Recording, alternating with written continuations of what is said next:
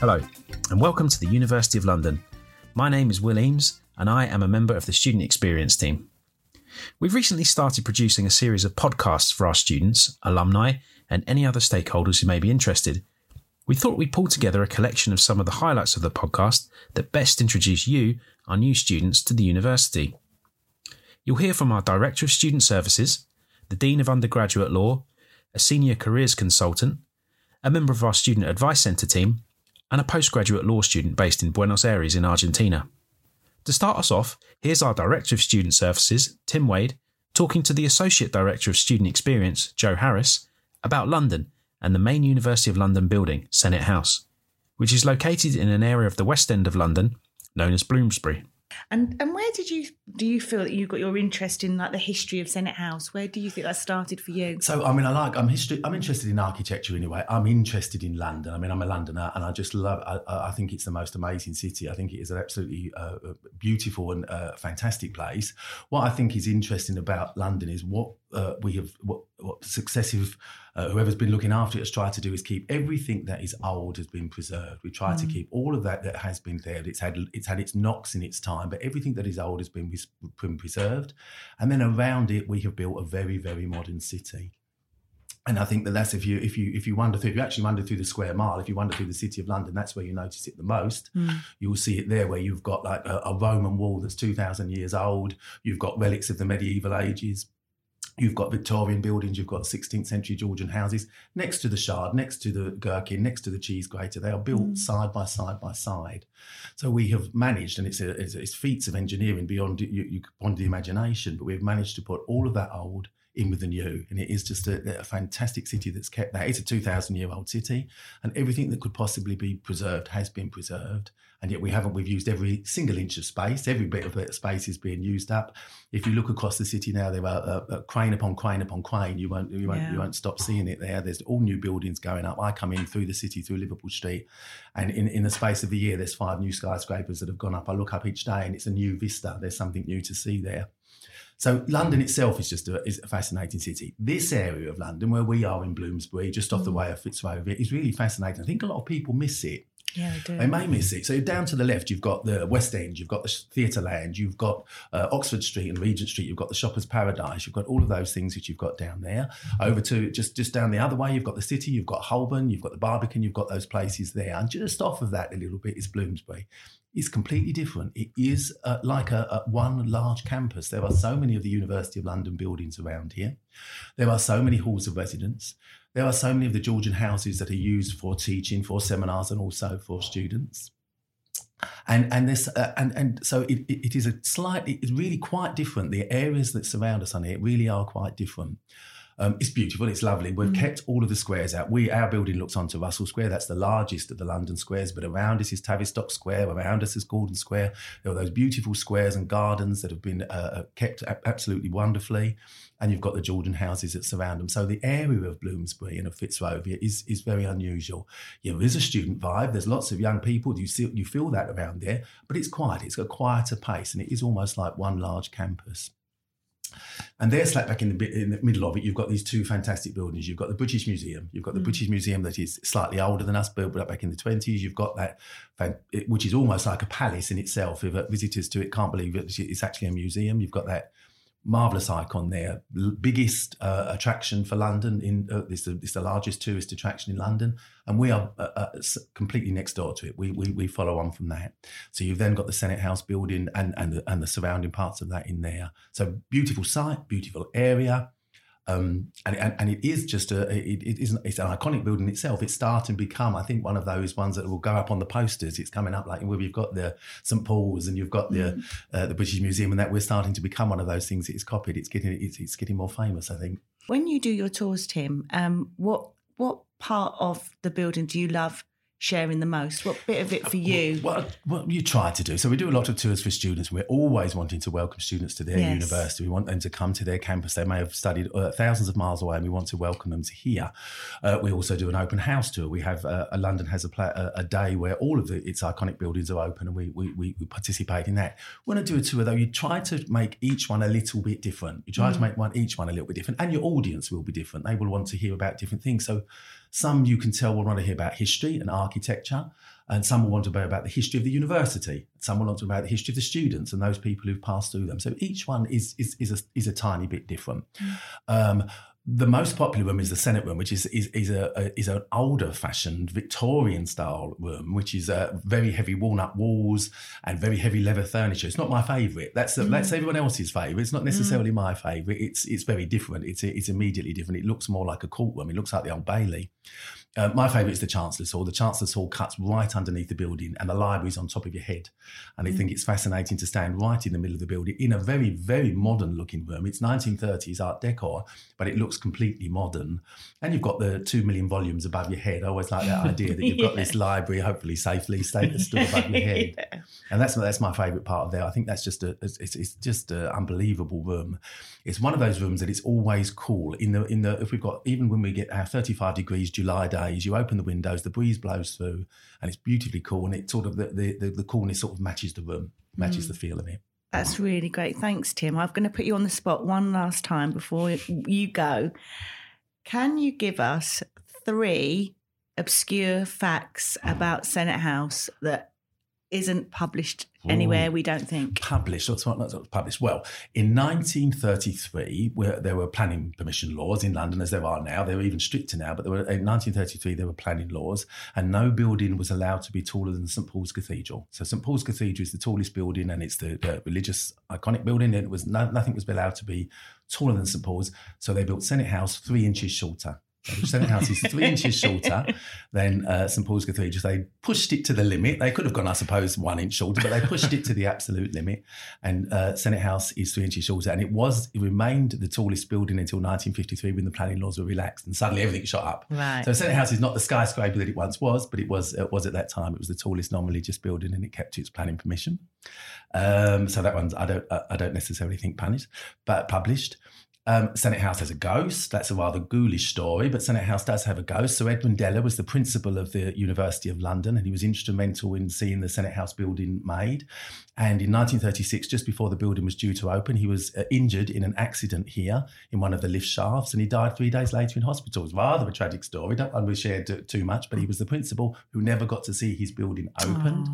Uh, the accident happened in one of the lift shafts down on the left-hand side of the North Block, and supposedly Sir Edwin Deller ghosts uh, haunts the lift shaft. We don't use the lift anymore; it's definitely closed off. There's been too many uh, uh, strange happenings in there, particularly at night time. So uh, the, that lift is no longer used.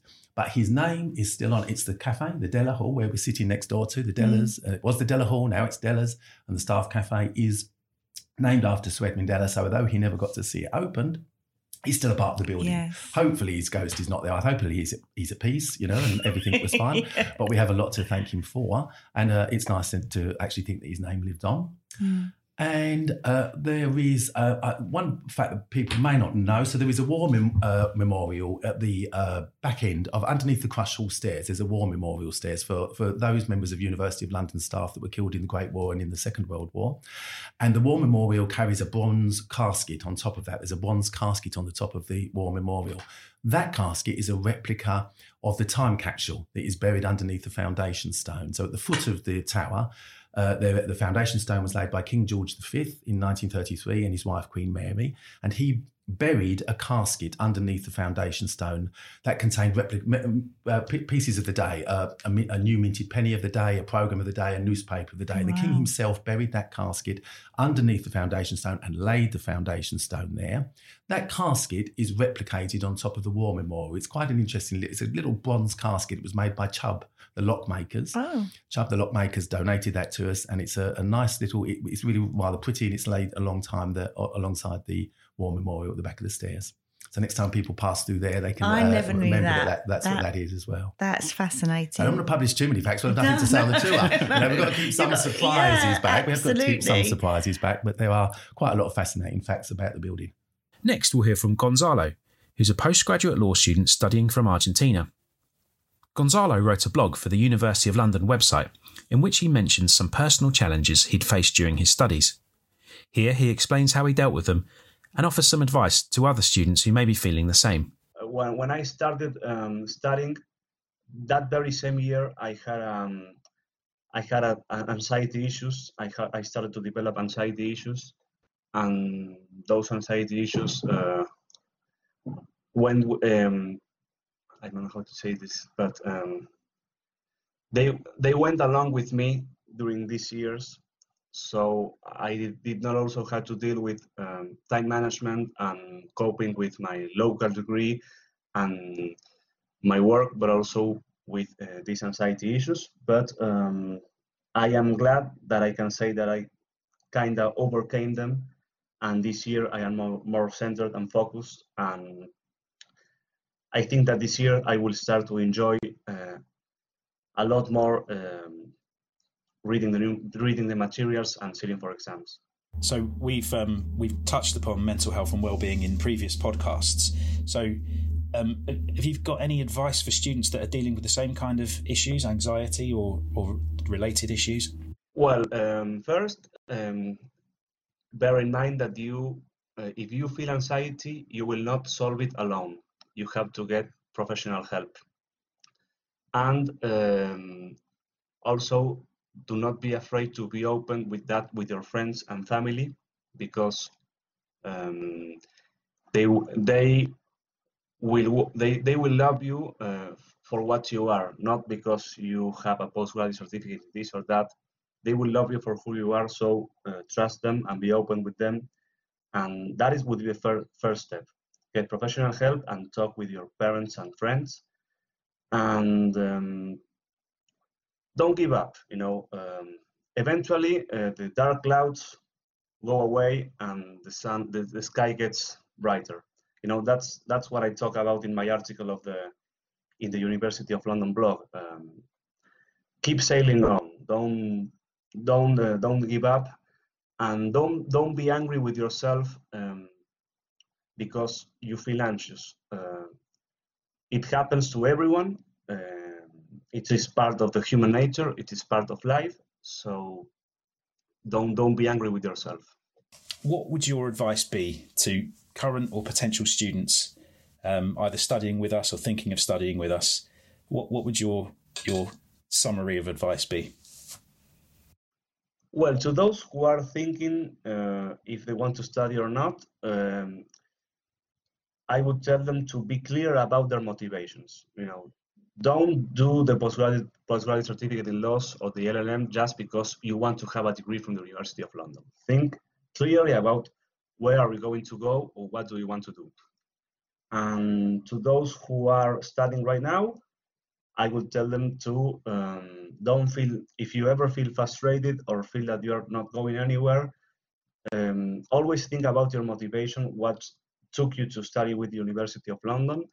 And, um, you know, uh, Winston, Winston, Churchill had a phrase that said, if you're going to hell, keep going. Uh, well, if you're going to through hard times with your studies, keep going. Uh, you have five years to finish the degree. Uh, you have um, a lot of opportunities to to um, sit for exams um, it, it, it, gives you a plenty of, of opportunities of opportunities to to make things right this postgraduate. So that would be my advice. Keep sailing on. In episode four, Joe spoke to Simon Askey, our Dean of Undergraduate Laws, who talks about how he got into law and his experience living in Papua New Guinea. Before I uh, studied law, I didn't start studying law until my 30s. I think I was 31, but I can't exactly remember.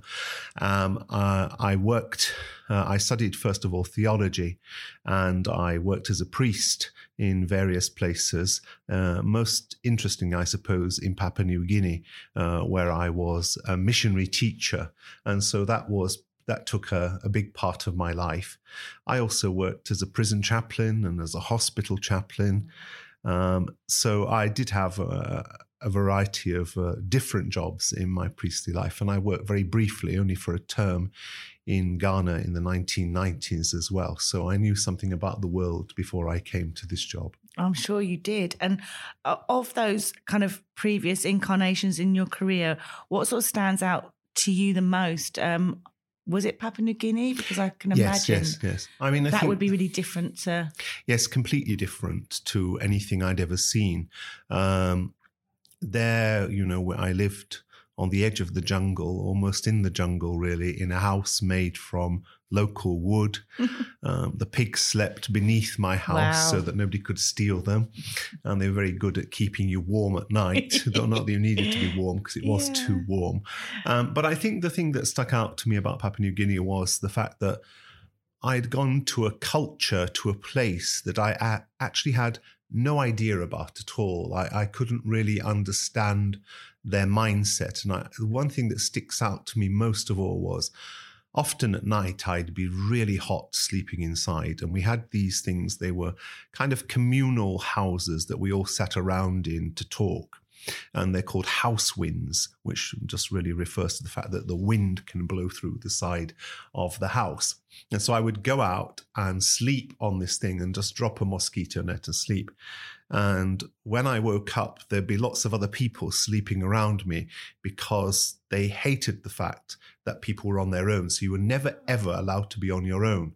And so if you went for a walk, you couldn't go for a walk on your own. This was absolutely alien to their mindset. So if you tried to sneak off on your own, you'd find that somebody else was sneaking behind you. So you couldn't even sleep on your own.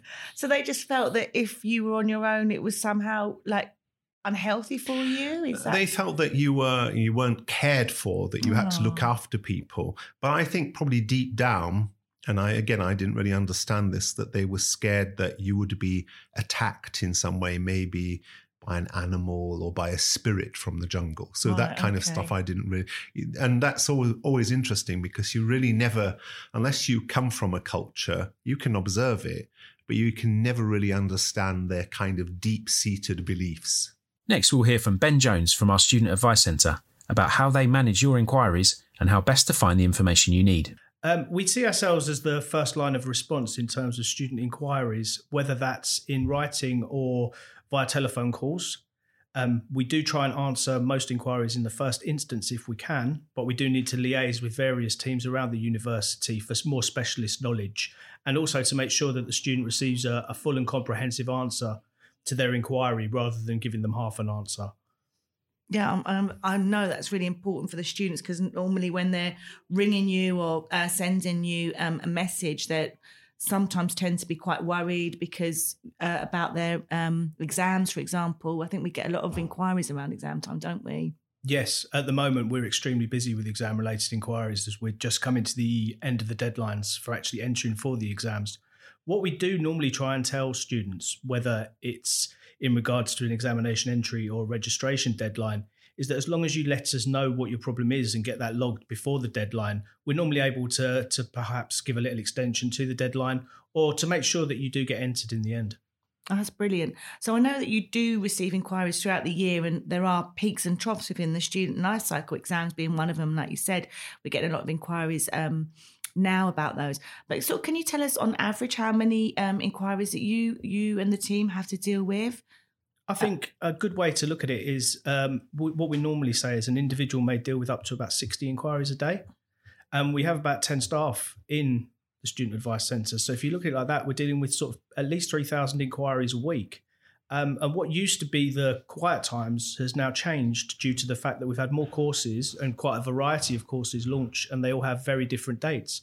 So when we used to have a very quiet summer, that doesn't quite exist anymore. So what we're finding is that we're actually busier throughout the whole of the year, but hopefully this does alleviate some of the problems in what were the busier times.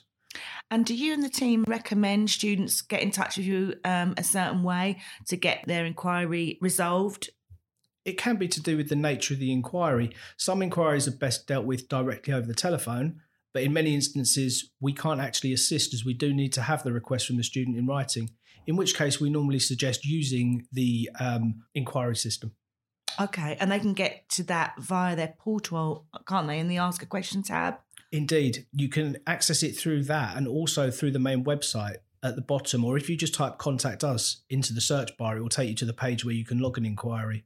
A good other point to make is that a lot of the information is actually contained on the website and can be found through using the search function. What can our students expect once they've asked their questions? So they go through the inquiry system, which I, I do think is obviously the best way because then they can lay out their inquiry um, and you can actually review from their student records what they've they've asked and, and go back through their records. What can they expect once they've sent that uh, their question in via the um, inquiry system? What they can expect is that it will be resolved for them. It may take us a little bit of time to get to the bottom of whatever the problem may be, or to speak to the correct department who may also be suffering from high workloads. But that in the end, their inquiry will be resolved and resolved fully. Um, and are there different approaches that your team must take if a student has a question that perhaps is fee related, or if it's a technical uh, issue with the platform, for example, or something to do with their registration? Should they do anything different? The best thing to do is to provide us with a full overview of the situation and as much evidence as possible. For example, when we're dealing with technical inquiries, it's very helpful for the technical team to have screenshots of the issue that the student's experiencing. That way, we don't need to go back to the student and can answer them much quicker. Okay. And you did mention that there are obviously, um, I think uh, there are frequently asked questions on the website. Is that right, Ben? And there are other resources that the students can use? There is a knowledge base on the website, and hopefully, there will be more frequently answered questions posted soon. An ongoing feature of the podcast is a quiz, and it can get pretty competitive. Here, Joe and Tim from the Student Experience team go head to head on a quiz about the University of London. Okay, so in front of you, you should both have a buzzer. Joe, press yours. Tim, let's hear yours. He's got the better buzzer, Will. I'm unhappy. So, when you know the answer to the question, press Buzz in. Press buzz in. Don't shout out the answer. Joe is so competitive. I know, So I'm she's like- in- I'm Can we gonna- um, wait to hear the full question before we buzz, please, or is that too much to ask? No, okay. Can we not, if we feel like we can interrupt, you lose a point if you interrupt It you should be in University question. Challenge rules, I think. Yeah, it You should be. take a point off for University Challenge. Okay. Okay, this is a, a lovely one to get your brain round to start with. I feel like Tim can see your screen. I can't. I'm so Okay. competitive. Okay, right. Question one. According to the Higher Education Statistics Agency, HESA, statistics for 2016 17, the University of London is the largest university by number of students in the UK. What is the combined number of distance learning and campus based students? It was me. It was Yeah, Joe. okay, I I'll think, give yeah. it a- 170,000. Tim, are you going to have a stab? 120,000. Joe is correct. Oh, my God. It's 161,270. Question two. The University of London has claimed to being the third oldest university in England after Oxford and Cambridge. But which university disputes that claim? Did you say in England? England, Uh, not, not the UK. Durham. You're right, Joe. You are actually right. So Durham, uh, University of London was founded in 1836, right? Durham was officially founded in 1832 and began awarding degrees in 1837. However, London um, was the third university to be granted a royal charter, okay. in, which was in 1836. the Royal so- Charter counts. Do you reckon? I'd say so. There's there's another two that are also involved in the dispute. You can get a bonus point if you can name either of them. Yes, Joe. Warwick. No, Oh. no, it's pretty old. It's a bit closer to home. It's a bit of a trick. Closer to home. Yeah. As Well- in the central precinct. Well, what happened before University of London? Kings and UCL. Yeah, Yeah. correct. So UCL was actually Okay, of course. was was the first University of London, Yes. um, and then uh, King's was set up, and King's actually received its royal charter in 1829. So, um, when Oh, it, I suppose when it became part of University of London, that was Yeah. superseded. So, Okay. anyway, Joe gets the point. Okay. You can't see this, but she is so happy. I, you, don't take a video of me doing this because of my ultra competitive behaviour. right, I think Tim might get this one. Well, so. let's wait and see. Right. Fictional Sherlock Holmes sidekick, Dr. James Watson, studied for his medical degree at which University of London Medical School? Yes, Joe. King's College. It's the wrong answer. Oh, can I go again? No, Let- you're locked out until Tim has a go. Uh, St George's. No. Oh, St Bart's. it is Bart's. That's what I meant. Oh no.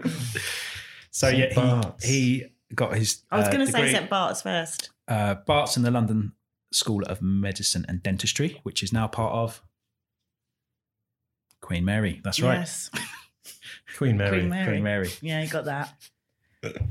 That even featured in the TV show, the modern Sherlock. Yeah, I've not watched them. I should. No, you should do. Yeah. Okay, so that is uh, three 0 Yeah. I don't Okay. think Tim can come back from this. Oh gosh. Okay. If I'm I get gonna, the I'm gonna, two, I'm gonna whitewash this. Come on. Yeah, I need I'm to doing it for the one. I'm girls. I'm doing it for the girls. Okay, ready? Come on. Have you have you prepped, Joe? No, he hasn't. Unless she's got access to my private drive. I haven't. I promise you. I'm Okay. just. Let me just be clever. To the nearest 100, how many graduands attended our graduation ceremony at the Barbican Centre in March earlier this year? That was Tim. One thousand one hundred. Joe, do you want to have a go? 1,196. I'm going to give it to Tim. it's 1,200, but. Oh, yeah, he's yeah. closest. Yeah, he is closest. So, yeah, there were two ceremonies um, on Tuesday, the 5th of March, and around 4,000 people in total attended, including guests um, from over 100 countries. Hold on. Why am I? Why are you giving it to him? I was closest. I I know, know, will but say he to the was- nearest hundred. he was you, first. You broke the rules of the game by saying a number that wasn't to the nearest hundred. Yeah. So, so sorry. So I don't make the rules, but you know I do adhere to them. That's true. Right. Okay. Next question. There is a chance for Tim to equalise at least. Oh, eventually. Can you name two former South African presidents that have studied with us by distance learning? It's Joe again. Nelson Mandela Yeah, and she's in trouble. Tim, do you want to have a stab to get the points? Oh. Nelson Mandela and do I get half a point? no. He doesn't rule make the rules. Nelson Mandela and insert correct answer here. That's right, Thabo Mbeki. Awesome. So Nelson Mandela um, studied LLB famously Yep. with us, and then Thabo Mbeki, who immediately preceded him as president, studied economics with us. Thabo Mbeki. Excellent. I'll edit that in afterwards. Final question. Fingers on the buzzers. Which country produced the first ever University of London graduate outside of the United Kingdom? Hadn't quite finished the question. but go on. Mauritius. Is correct. Well done. But oh, but going Joe's, say Sri Lanka. Joe's won it. Well done, Joe. Um, uh, at least I've won it. That's Yeah. good. I'm okay. Well done. Thank you, so des- much. Well deserved. Thank you. The Student Experience team works very closely with the Careers Group, University of London. The Careers Group has been providing career services to universities for over 100 years and is the largest higher education, careers and employability service in Europe. Here, Joe talks to Laura Brammer, who's a senior careers advisor with the Careers Group, about explaining and marketing your University of London qualification. I suppose what would be really good to be able to tell our listeners in the podcast um, today is something that I know you've you have uh, released a webinar on, but it's it's something that's really um, prominent and pertinent in uh, a lot of our students' minds when they are doing a degree uh, with the University of London and they're doing that at a distance, and that is once they've actually graduated, how can they promote their qualification to recruiters, employers? Is it different? Yeah, it's a great question, and, and you're right. This was, this has been a topic that a couple of students have raised on an individual basis, uh, and we have actually had a, a careers cafe around this topic. And just for those listeners who aren't familiar with the career cafes, these are small group discussions of up to about ten students who all dial into the meeting. It's kind of like a virtual meeting using using their mic, so they don't only, only hear me speak as in a webinar, but they also get to speak with each other and with me at the same time. So it's a it's a great sort of opportunity for a bit more focused discussion. And this question around how do you explain and market the sort of distance qualifications that you, that you've got to, to recruiters is, I think, really pertinent. And and one thing I said in the Careers Cafe, and I'd look forward to expanding on a, on a webinar that we're going to explore in this topic as well, is you know you've really got to pitch it as it is as a strength as an active choice and mm-hmm. particularly because of the nature of specifically i'd say your university of london qualification? Because as your listeners probably know the university of london is the oldest provider of distance learning in the world. So it's not like you're getting a qualification from a you know brand new institution that's got no kind of legacy or uh, provenance in terms of its its quality. Um, you're getting a qualification from a well-renowned institution that employers be they massive multinational to small boutique startups respect and mm. recognize. Um, but you're also accessing that education that qualification through a means of uh, a kind of enhancement of your digital literacy skills as well. So you're using your digital skills, you're using your use of tech, you're using a kind of nimble way of learning, which we know increasingly employers want evidence of. So you can talk about your qualification not only in terms of the content, you know, whether you're studying business or finance or law or computer science or any of the courses that we offer, but you're also able to talk about your qualification as an illustration of a whole other range of skills. And, and that's the sort of digital literacy skills that, that I referred to. And I suppose resilience as well, because, um, you know, it isn't always easy to do a degree um, flexibly and at a distance. And, you know, you've got to really, you know, use all the strength that you have to, you know, sustain and maintain all the hard work needed to get a degree. You know, other students that can just, you know, rock up to a, um, a lecture and, uh, you know, and, and have notes and so on, you know, a lot of our students are doing this um, in various different ways. Some are studying at teaching centres. Some are doing this totally independently while they're working and got other commitments. So, you know, resilience is such a big part of our student journey, isn't it? And, um, Absolutely. I mean, I've really got that sense from not only the webinar discussions we've had, but also the individual work I, have been lucky enough to do with the students. As you say, Joe, many of, of our students are balancing, you know, busy work lives, busy professional careers, or busy busy roles in lots of different sectors. They might have other family commitments or commitments to their communities, and they're also weaving in their University of London qualification within all of that.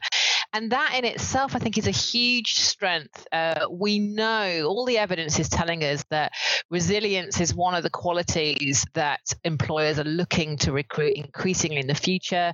The one thing we can say with some certainty, and there's very little things you can say, but is that, you know, the, the, the pace of change in the modern workplace is probably only going to speed up even more than it is now. And to cope with change uh, and not just cope with it, but to thrive in it, you need to be resilient. You need to be what we might describe as sort of anti-fragile and and mm. cope with new things happening and make and being able to juggle lots of sometimes conflicting priorities. And I think as distance and flexible learners, that's a real strength that our students can can articulate to, to employers to say that, you know, I know that I'm able to deal with not only technological changes but also time management, uh, thinking about how I can organize myself. Uh, and I've been able to demonstrate that over the course of my qualification. Before I let you go, I just wanted to ask you what would be if you could condense it down uh, for some advice or just like a, a, a, kind of a bit of motivation for our students, what would be your top tip for students that are starting out on their career paths? Recognize own and articulate your brilliance. Oh, wow. You need to know what you're good at. You need to know how you know that you're good at it. And you need to tell people that you're good at it. And I think if you do those three things, then you're on the right path. Famous Victorian author Charles Dickens once described the University of London as the People's University. In our Christmas episode, we spoke about his connection with the university and Christmas in London. Apparently, you used to be able to skate on the Thames as well. For real? Yeah. Uh, oh it was God. a really interesting It was obviously a lot colder about, back well, in the yeah, day. But they used to have winter markets held you know, on the frozen Thames. How long ago was this? Do you know? The illustration was looked pretty old, Like the So, 1800s yeah, or yeah, something. yeah. But did you know there was a mini ice age from for about 300 years? I think from the 1500s to about 1850. So a lot of the Victorian images of Christmas, When they're all icy they're and ice snowy, skating on the is, Thames. It- is right. it's It's all right. because There, of that. it was definitely colder. Oh, I never knew that. Yeah. That's amazing. So a lot, a lot of the imagery you see of London and Christmas, a lot of the ideas you have about London and Christmas come from those Victorian, Victorian times. times. And obviously, a lot of our listeners will probably be familiar with A Christmas Carol, which is um, classic. it's a classic uh, written by Charles Dickens, um, and that paints a very sort of well. Apparently, that I think there's even a film about it. The man who created Christmas, I think it's called, but it it shows how his the way he portrayed Christmas has now become the standard way that we view it. Okay. And I then- can I get that. Uh, the um, the royal family at the time, they were the big big fans of um, some of the German influences over the season, and all the Christmas trees and things like that were things that Victoria and Albert brought over to the UK, Yeah. and that's why it's such a big deal over here as well. And obviously, the Christmas Carol book has been adapted into many different film versions.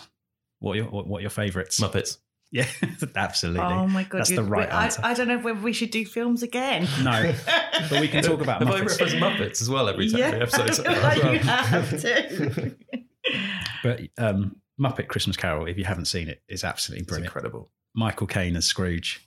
oh Uh, yeah, that's iconic. yeah. Uh, yeah, definitely. Go and see it. But anyway, to bring this all back to the University of London, because this is a University of London podcast right. after all, um, Charles Dickens does have a bit of a relationship with the university. Do you know what that is? Either you? No. No? Tell us. Okay, so as you as you may know, the University of London was founded 1836. I should know. Yeah, 1836. 1836. Mm. Um, but that was uh, for what we re- used to refer to as internal study, study in London. And then in 1858, um, the University Act, or rather, there was a charter issued in 1858 which uh, changed the rules slightly. So people not attending a college at the University of London could sit our examinations. So what that that was essentially the birth of um, our distance learning program that exists Yeah. now that we've got 52,000 students on. So Charles Dickens um, was a massive fan of this. You know, he was he was a, a social commentator. yeah. He uh, wrote. If you've read Christmas Carol or seen Christmas Christmas Carol, he talks about the the poor houses, and yeah. he's very much for um, social change. So he thought this was brilliant. He thought this was great for uh, the shoemaker, quote unquote, to be able to get their degree. Um, so he actually wrote an article in a um, a magazine called All the Year Round, which appeared in 1859. Um, and he referred to the University of London as the English People's University, or the People's University, as we now call it. Yeah, we do call it that. And that's from Charles Dickens. That's Charles Dickens, yeah. Amazing. So what he actually said, he said the Oxford Don may smile over his port at a university that will extend her hand and offer a firm grip even to the young shoemaker who studies in his garret. He may feel a little scornful of a university that, to the poor as to the rich, gives to the man a few opportunities as to the man with many, a free chance of obtaining at the cost of hard toil and years of self-denial the name and rank of a scholar. Oh, I've got shivers. hmm So there you go. Oh, that is amazing. Christmas, Dickens, University of London. Oh, it all ties in. It's lovely. I know it's almost like bit this of is planned. research there. Next, Tom Brady, another member of the student experience team, talks to Joe about the new online societies and clubs. Hello, thanks for having me. hey, Tom. Tom, um, I'm going to take this little section and ask you a few questions about it because we've actually mentioned um, online societies in our last two podcasts because it's a, a great new innovation that we're developing now for um, students, and you've been um, at the forefront of that. And um, I just wanted to ask you really, what's been the biggest challenge for you to get this uh, project off the ground? So, I think the biggest challenge initially is trying to find a way of um, organizing, creating societies, but for the online context.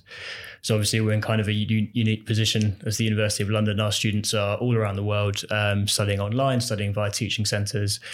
And if you're a campus student, then being part of a society is part of your everyday life, um, your student experience. But trying to translate that into an online context um, and thinking of the ways in which we could manage that was um, was something of a challenge. Um, and with the different societies that we've created, um, it it it kind of challenges us to think about it in different ways as well. Can you just remind um, our listeners what those um, those first two um, societies are and what you're working on uh, for the next one? Okay, so the first one that we launched um, was uh, the Student Book Club that launched um, towards the end of October, beginning of November. And um, that's going really well. We've had lots of engagement with that. Um, and then we followed that up quickly with the World Recipes Society. So the idea with that one is that students can um, post their favorite dishes, their favorite recipes from their home countries, really kind of showcasing the diversity of the student body of the University of London. Um, and you know, get to cook some interesting things as well. And is it easy to um, engage with that? Can, is it easy to put up pictures and things like that? Sure. So the platform allows um, students uh, to upload pictures, upload videos if they want to as well. Um, what of them making their food? They can do that. yeah, like. yeah. You can you can um, post your kind of your method and as well as um, pictures of the finished article. So yeah, it's good. And what about if nobody cooks, but they want to showcase what um, is the kind of the food of their culture, where they live, and so on? Can is that still part of the society? Yeah, sure. I mean, it, it's not um, a prerequisite that you have to necessarily post pictures. We've all had the kind of mixed success rates when cooking things and trying trying new stuff in the kitchen. So um, yeah, it's something. It's definitely something that um, students can use to whatever extent they want to. Um, the important thing is that you get to kind of meet people from from different places and with different experiences from different backgrounds. Um, so yeah, I think that's the key bit. And I know that I put a pad thai recipe up there, but I know that's probably not authentic. So I'd love for somebody to let me know how to do it properly. Um, Looks yeah. good though. And talk talk to me a little bit about the book club, um, Tom, because that was the first society, and that was the one that I believe when you were surveying came back as um, the a, a, popular choice for a society. Um, what book are they looking at at the moment? Um? so um, the first book that we looked at is um, the Book Thief, which is an interesting one. it's uh, I think it published around 15 years ago. Maybe okay. I have to check that. it's told from the perspective of death, um, which sounds um, wow. scary and frightening and depressing, but it's actually not. It's actually quite an uplifting book, um, and you know, students have, have kind of made um, comments to that effect on the on the forum as well. Yes. Um, so the second book that we're that we're um, looking at, um, which we've just moved on to today, is one called "The Immortal Life of Henrietta Lacks," which was also um, a popular choice when we allowed students to um, vote on what books they would like to read. Oh, I'll check that out. I haven't heard of that one. That's interesting. What's the feedback been like so far, Tom, for the two societies that are up and running from the students? Yeah, so it's been really positive. Um, we've had some nice um, feedback on on Twitter, on our on our social media channels about um, students kind of making the most of of the um, online society provision. Um, and it seems that those that are using the, the, platforms themselves are really getting something out of it as well. And connecting with each other and having a chance to. Exactly, yeah. yeah. So getting the chance to, to kind of have conversations with people who. Um, otherwise, they might not have the opportunity to. Oh, that's amazing. And and talk to us about what you're working on now for the next society. Yeah, so the next society is um, ideally it's going to be a debate club. Okay. So we know that um, debate clubs are really popular with um, They're campus. a cornerstone of a campus university, exactly. yeah, online society, uh, society rather, not online society, aren't they? Well, but that's that's kind of that's the interesting thing is how to how to again how to translate that into an online context. So. Um, yeah, we've been thinking a lot about how to do that, um, and we're hopeful that soon we'll be able to launch with um, a debate club that again will be open to all University of London students that they can access via their student portal. So, Tom, so with the student involvement, obviously you can just be um, part of the society. But what if you um, had ambitions to maybe ha- have more of a, a, a, part to play in how a society runs and and what that society's direction will be going forward? How can students who are interested in that side of things get involved? Sure. So um, the plan with all of our online societies, as would be the case um, in in uh, on campus context, is that they'll eventually be run and managed by students themselves. Um, so soon and in the course of the next kind of weeks and months, we'll be looking to to kind of recruit, if you like, students to to take over the um, the, the management of each um, individual part of the platform. Um, so, uh, you know, we think that this would be good for a couple of reasons. Firstly, um, it will give students the chance to again meet and interact with with with their peers, but also they'll be able to develop the kind of skills that you might get um, from taking on a kind of administrative or leadership position in a society, um, which you know will be of, great benefit to them, hopefully. Absolutely. I mean, you always, if, if you see that on a CV, you know someone's taken part in in um, developing society, you know they've got a skill set there, which is um, you know great to have in the team. Mm. That's brilliant. Thanks so much, Tom, for telling us about that. I think everybody watch this space. The societies are developing, and um, uh, yeah, get involved, be part of it. This is um, something set up for you. So um, please um, look out for the next society or join one that already exists. I hope you've enjoyed this brief introduction to the University of London. If you'd like to hear more, you can find the podcast on Apple Podcasts, Spotify, and Acast. Just search for the World Class Podcast. We're very pleased to welcome you to the University of London and look forward to supporting you in any way we can during your studies. I'll leave you with a chat we had about the University of London anthem. In our first podcast, um, we spoke about the University of London song, which you can hear now. Um, and Tim mentioned that there was a something called the University of London Songbook, which was published way back in the 1920s, I believe. That's right. Well, Joe has in her hand a copy of the University of London Songbook, which was actually tracked down by one of our listeners, uh, Vicha, who messaged us through Facebook uh, managed to find a copy online, um, and I ordered it, and it's arrived, and it came from a, a little bookshop um, somewhere near Bath, I believe, in southwest England. It's a beautiful thing. It's leather bound. Is that leather bound? It looks. I don't know. But didn't you say, Will, it's 93 years old? Yeah, so 1927 that was that was published. Um, so that book's 93 years old, and it's actually full of um, well, it's got the University of London song in it, and it's got um, I don't know, maybe fifty or so other. It's got loads of standards that the um, University of London choirs liked singing. They were compiled together uh, to, to produce that. But there are songs in here that you will know, like Cockles and Mussels. There are. We yeah. I think you one. know that joke because you grew up in the east end of London. But she's Pearly Queen. Yeah, yeah not all no, of us. but you would know that one. Um, How does it go? I'm not singing. no one wants to hear me sing. Um, yeah, there's quite a um, there's some shanty songs. There's some there's some real really interesting and different songs in this book. Oh, I've just opened a page to King Arthur, which says it's a Dorset song. Yeah. Did you do that on purpose? I that on purpose. oh yeah. my god! Dorset. oh, you set him off. Oh wow! So I've got I've got an idea. So what you two don't know is that I'm actually an amateur music producer. I'm not. I'm not at all. Oh I've got I've got a bit okay. of software on my computer at home. Okay. Right, and I've digitized the University of London song. So this is this is the raw version of the University of London song.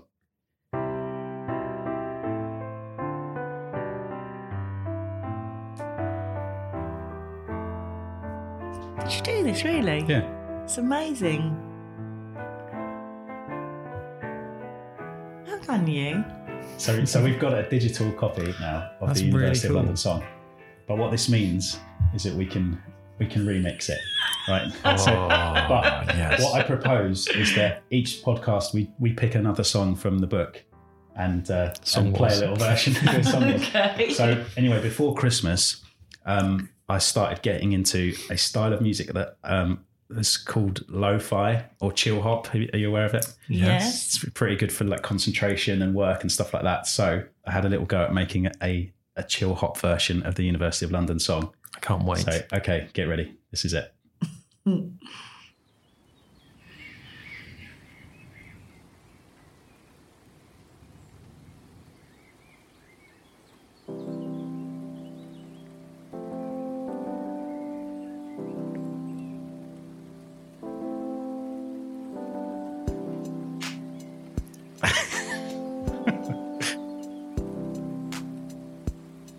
I know. I'm so. I'm really impressed that you did this.